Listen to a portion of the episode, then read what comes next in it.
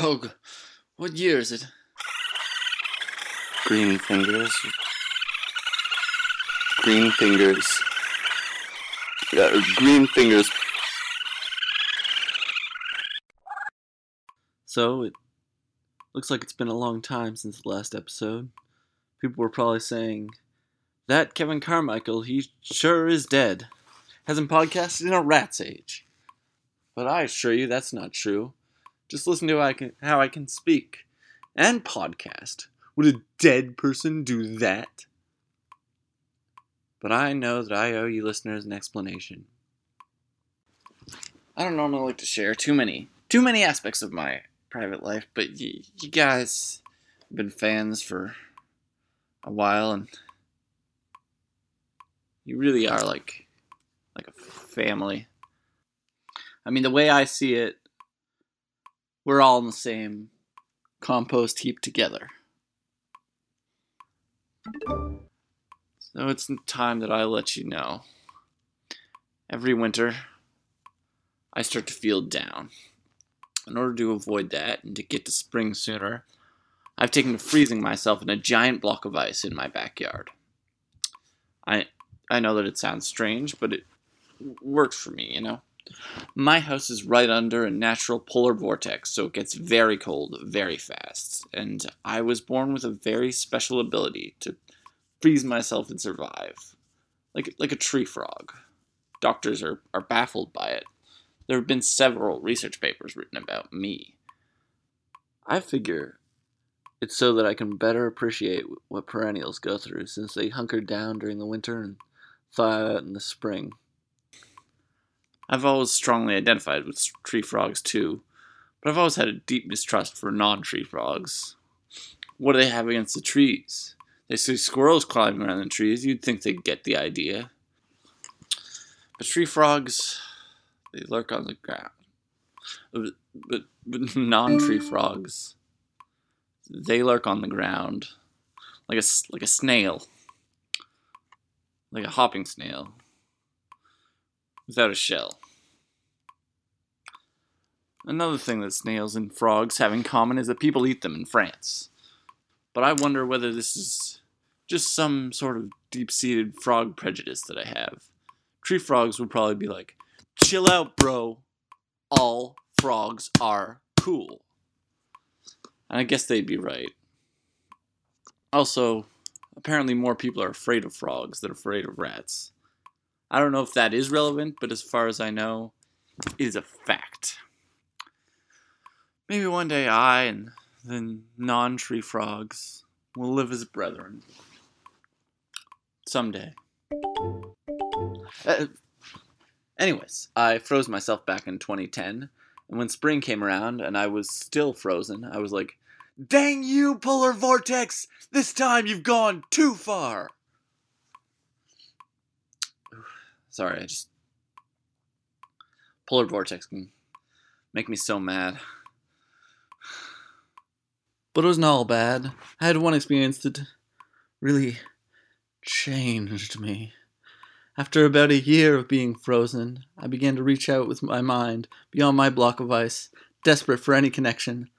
I found a nearby family of raccoons and tried to speak to them with my mind. For weeks, I had no luck, but then one night I managed to share a dream with one of them. I learned to share in all of their dreams, and it really changed my perspective on them. I spent my time scavenging for food and washing my little raccoon hands and flying. These were, of course, raccoon dreams, and raccoons dream about flying sometimes. And as time went on, I learned to share my dreams with the raccoons too. They learned to dream about school and wars and driving cars. I think it was a really special experience for everyone involved. Just a lot of consciousness raising. It sounds strange, but it sure was fun. I trained them to tend to the garden. They're really quite adept at it. Their hands are very well suited to digging and weeding. At one point, they realized they could try to break me out of the block of ice, but I wasn't ready yet. I had begun to go strangely attached to my icy prison. Sort of like how vines can go can grow attached to the trees and other, you know, walls. Sometimes you see vines on on walls. It reminds me of a funny story from one of the first years that I had frozen myself. A mailman found me frozen in my ice block and called the police, and they chipped me out and woke me up early, and I had to explain the situation to everyone so that they just leave me there in the future and not think I was a, a dead person. I showed them the research papers and explained my tree frog affinity. We all had a good laugh.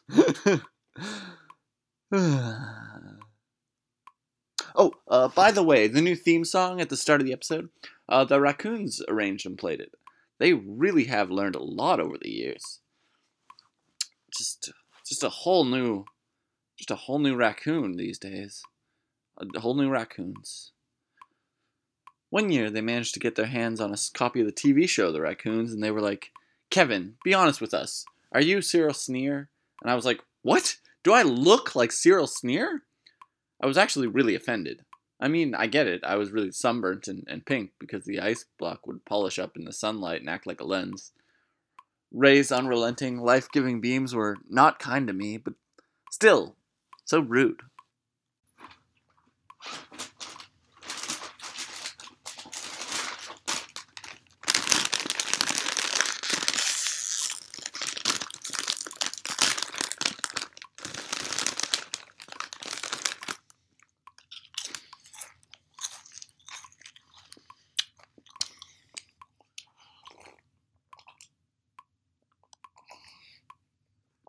Ah, it's been a few years since I've eaten.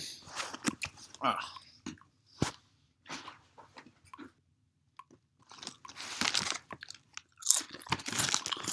Uh, so, uh, t- t- 2018, the big.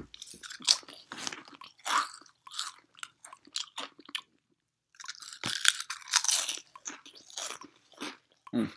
Mm-mm. The big. The big 2018. Ah, I wonder what kind of advances in gardening technology mankind has made while I slept with the raccoons. Hover wheelbarrows? Digital trowels? The mind boggles.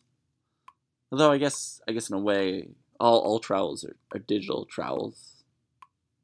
Cause, Cause you use your use your hand. Uh, seeing as it's it's springtime again, that means it's time for me to do a springtime movie recommendation list, and I have six years worth of springtime to make up for. Uh, so here's the list for 2011 to, to 2018. Uh, 101 Dalmatians, uh, live action or cartoon, take your pick. Dune. It's a mad, mad, mad, mad world. The live action version of The Jungle Book from 1994. Boogie Nights. Dracula Dead and Loving It. Slapstick of Another Kind. Harry Potter and the Goblet of Fire. The Westing Game. Uh, Nukie and Fluffy Dogs. You should watch them in that order. Um, that's what I'm going to do after I finish recording this podcast. You'd think that I'd want to watch new movies, but uh, nope. I actually have no idea what new movies there are. Oh, there was a new Batman movie? Was another one with Golden Boy Christian Bale? Oh, Ben Affleck. I'm gonna take a. I'm gonna take a big stand here. I think that Ben Affleck is going to be the best Batman since since good old Georgie. I'm, I'm looking at this picture of Ben Affleck as Batman, looking sad, and I think this is my Batman. Uh, because I feel like sadness should be a big part of Batman's character, you know? Uh, because his parents are dead. And that's sad. I'll bet sometimes Batman is in his costume and he catches a glimpse of himself in a mirrored window or something, and, and he's like, What are you doing with your life, Bruce? You're just as a giant bat. That's pretty sad and weird, Bruce. Bruce! But then he sees the twinkle in Commissioner Gordon's eyes and the bustle of his mustache, and he remembers what he's fighting for. That's what Batman's all about. And let's face it, in Batman's world, Poison Ivy isn't going to be interested in someone who doesn't also stick to a theme of some sort.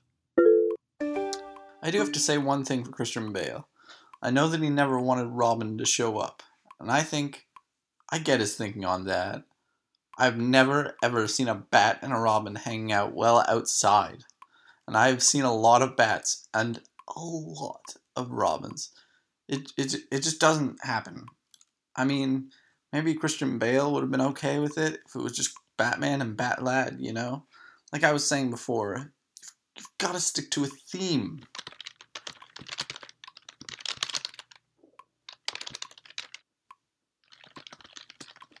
I hope they bring back Uma Thurman as Poison Ivy. I mean, I don't see the, why they wouldn't, you know. She was sublime. And Ben Affleck and Uma Thurman were in Paycheck together, so maybe that will help. Oh, I should have added Paycheck to my movie list. Put it on there right after Fluffy Dogs. I'm retroactively adding it to the list because it's, it's, it's my podcast, and and just because I've been away for a while and trying to connect back with the world doesn't doesn't mean that other people get to dictate what movies I can recommend on my podcast or when I can add to them or or take some away. Not that I mean I'm not gonna I'm not gonna take any of those movies away because they're really they're all really good.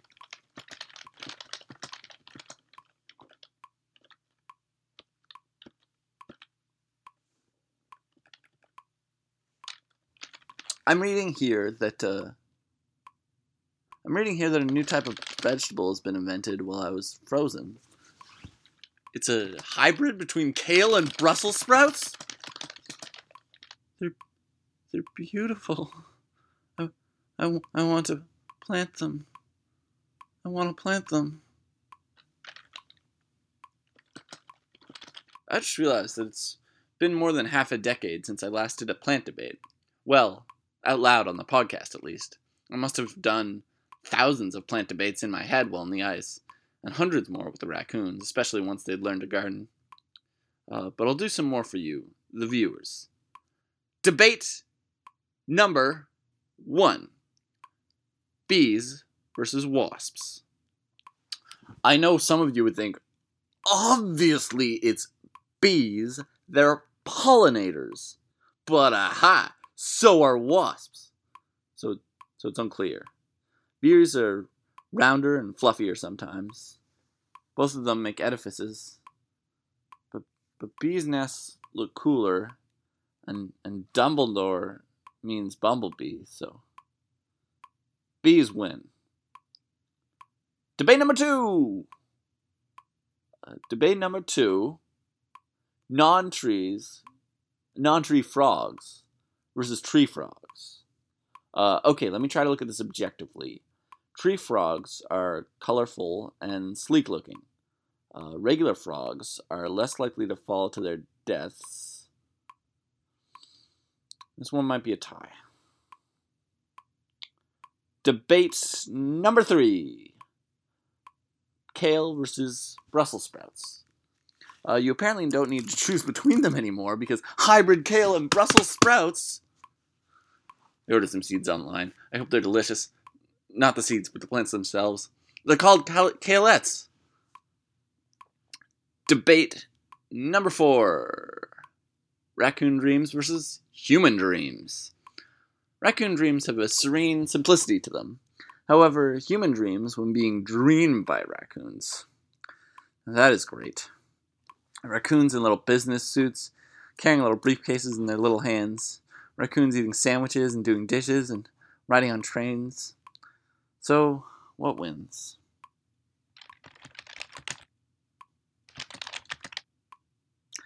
I see in more plant news that a carnivorous plant was named after H.R. H.R. Geiger. I'm assuming being named after Geiger that the plant is radioactive. I'm not in favor of that. I don't think the plant should be radioactive. Although Brazil nuts are radioactive and they're delicious, so maybe I should rethink my stance. I don't know why there are so many weird looking pictures on this news article.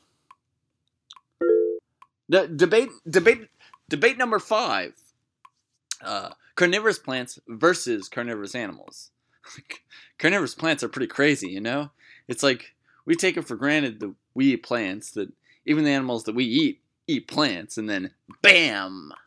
Bam! There's some plant that eats flies out there, ready to shock you and flip your worldview upside down. That's what I love about about plants. They're just they're they're they're so often transgressive and stimulating like that. On the other hand, there there's some pretty great carnivorous animals. Uh, cats, anteaters, bears, uh, predators from the movie Predator 2. Uh, and the good thing about carnivores is that they won't eat the parsley right out of your garden, unlike some groundhogs and rabbits that I know. Still, I think uh, carnivorous plants wins because of the worldview flipping, flipping it upside down, and you know it's plant debate, not animal debate. Debate number six. Uh, continuing with plant debates versus stopping this madness. Um, uh, uh, on the one hand, I mean, let's be real here, but plant debates are great. I think we all enjoy this chance to really broaden our worldviews and engage in some really deep, critical discussion. Um, on, on the other hand, uh, six plant debates might be enough. Six is a nice, it's a nicely shaped number. I, you know, I- used to draw a lot of sixes uh, when I first started drawing, and I have so many, so many good memories of that. But on the other hand, I, I, I kind of like having long podcasts. It makes me feel accomplished. Uh, like there's more value for your dollar, e- even though you didn't have to spend any dollars because the podcast is free. But on another hand, altogether, didn't didn't Snakespeare uh, say brevity is wit? Continuing with plant debates wins. Debate number seven. Which of Bono's stage names is better, Bono or Steinhagen Bang Bang Bang? I don't know how I feel about Bono's name, Bono. Uh, but I'm not even sure how to pronounce Steinheg Van Husenolog Bang Bang Bang. Except for the Bang Bang Bang part. That part I get. Uh, although, as I just said in the last plant debate, brevity is wit, but then I went on to do a seventh, so I think I'm going to have to give it to Stan Steinheg Van Husenolog Bang Bang Bang. Uh, and, and that's it for plant debate. Uh, I hope that seven was enough to make up for the lack of plant debates for all these years, but to be fair, you know, the, the ice thing. I want to talk about garden decorations today. Some gardeners love them, some gardeners think that they're pointless. I myself am writing a movie script about garden decorations that come to life and have their own society and stuff. It's kind of like a mix between Toy Story, Cats, and Chinatown. I probably shouldn't talk about it too much. The studios would be all over this, and I wouldn't want an Ants versus Bugs Life situation. Uh, or a Deep Impact versus Armageddon situation. Or a Dante's Peak versus Home Alone 3 situation. Uh, anyway, I think they're fun. It's fun to imagine their tiny garden bound lives and the adventures they get up to, the whimsical adventures they get up to. But again, I shouldn't talk too much about my, my, my movie idea because it's, it's pretty wonderful. There's one garden decoration that I had just gotten before I froze myself this amazing little toad house. I put it out in the garden so that it would be there ready in the spring. I just get so eager, you know? Anyway, uh, this toad house has everything a fly trap and a little flat screen TV. I, I bought it online, special ordered, because there's this really cool toad that lives in my yard. Uh, I don't know what his name is, but he's basically like the victor of toads. So, you know, really cool. So I thought I'd get him this toad house as thanks for making my garden so much cooler than it was before. And while I was frozen, I'd get the raccoons to check on him for me. And they come back to me and tell me that some jerk frog has kicked Victor Toad out of the toad house and moved in himself. The nerve, right? So this low-life frog is living it up, eating the toad's flies and watching the toad's flat-screen TV. I told the raccoons to fix the situation, but I very specifically told them not to eat the frog. Uh, but I think they did eat the frog. I could I could feel their their guilty psyches. I'm getting I'm getting good at feeling raccoons' psyches. They feel really, really interesting and kind of seductive. Uh, but that frog was a thief, anyways. So And then there are the classic garden gnomes. Uh, fun, fun fact: in, in in the old days, people would actually catch gnomes and would interrogate them to learn their true names, and then say that that three times to turn them into snow. Uh, not not not snow, of course, of course. Sorry, I still have ice on the brain. Um, it takes a little while for it to. But no, uh, in the old days, people would actually catch gnomes and they would interrogate them to learn their true names, uh, and then say their names three times to turn them into stone, not snow, uh, to then be placed in their gardens to scare off pests. But but nowadays we just manufacture them. I'm not sure if it's because gnomes are extinct, uh, or if it's just just easier that way. I don't know, uh, but, but but they don't seem to scare off pests at all. If if I were a garden engineer, I'd make mechanical garden gnomes. You can program them to walk around the garden and do the weeding and watering and chase after pets, pests. Although I, I suppose that would that would take some of the fun out of gardening, wouldn't it? Uh, maybe you can program them to leave a few weeds for you to deal with. or you know, maybe you could give the give the mechanical gnomes a, a, a day off to bask in the sun, and, and you take care of the weeds and chase around a couple voles. Look, uh, I don't have all of the details, okay? Uh, the sad truth is, I'm not a garden engineer, and all of my beautiful ideas must go uncreated, only to be podcasted about. Which is also pretty good, I guess. Uh, but I do still wish for a hover wheelbarrow. I like to give my garden gnomes names. I have about 183 and a half of them currently. Uh, the half is a really uh, sad story. Uh, I don't like to get into it. I mean, it's not like it's not like Batman sad, but it's um, there's some there's some parallels. But the legs and uh, part of one arm are still good. Uh, that's what keeps it from being Batman sad. I give them all names, and, and they get up to so much drama half the time it's like a gnome soap opera out there. Uh, but I won't get into that. They they deserve their privacy. I am using a lot of details of their lives as inspiration for the characters and plot details in my movie, though, so you can just wait to see that. I guess I should check to see if there's any letters from the mailbag. Oh, I have some letters from the esteemed Alicia. Uh, let me read them in the order they arrived. Hey, Kevin, I have slugs. I know how to get rid of them. I just need some help coming to terms with the ethical implications. Well, you know, uh, slugs are, uh, I mean, I don't, I don't like to come up with things like garden hierarchies and comparing slugs to snails and stuff. That can, that can get you into tricky territory, but they're just they're, they're Dearest Kevin, it's been a while since you posted any new podcasts. Is everything all right? Have you gone on a trip?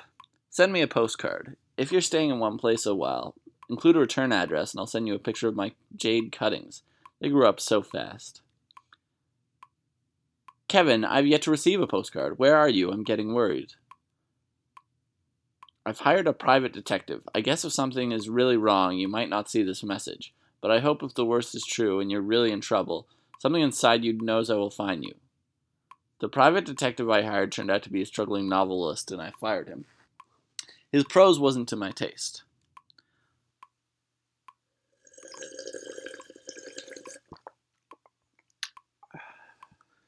I found my way into the darknet and hacked all of your devices and accounts. There was no activity. So I commandeered a drone and did a flyby. I saw you frozen in your backyard, but you looked happy, and suddenly I felt disgusted with my actions. If you ever see this, I hope you can forgive me. Maybe come spring. Hmm.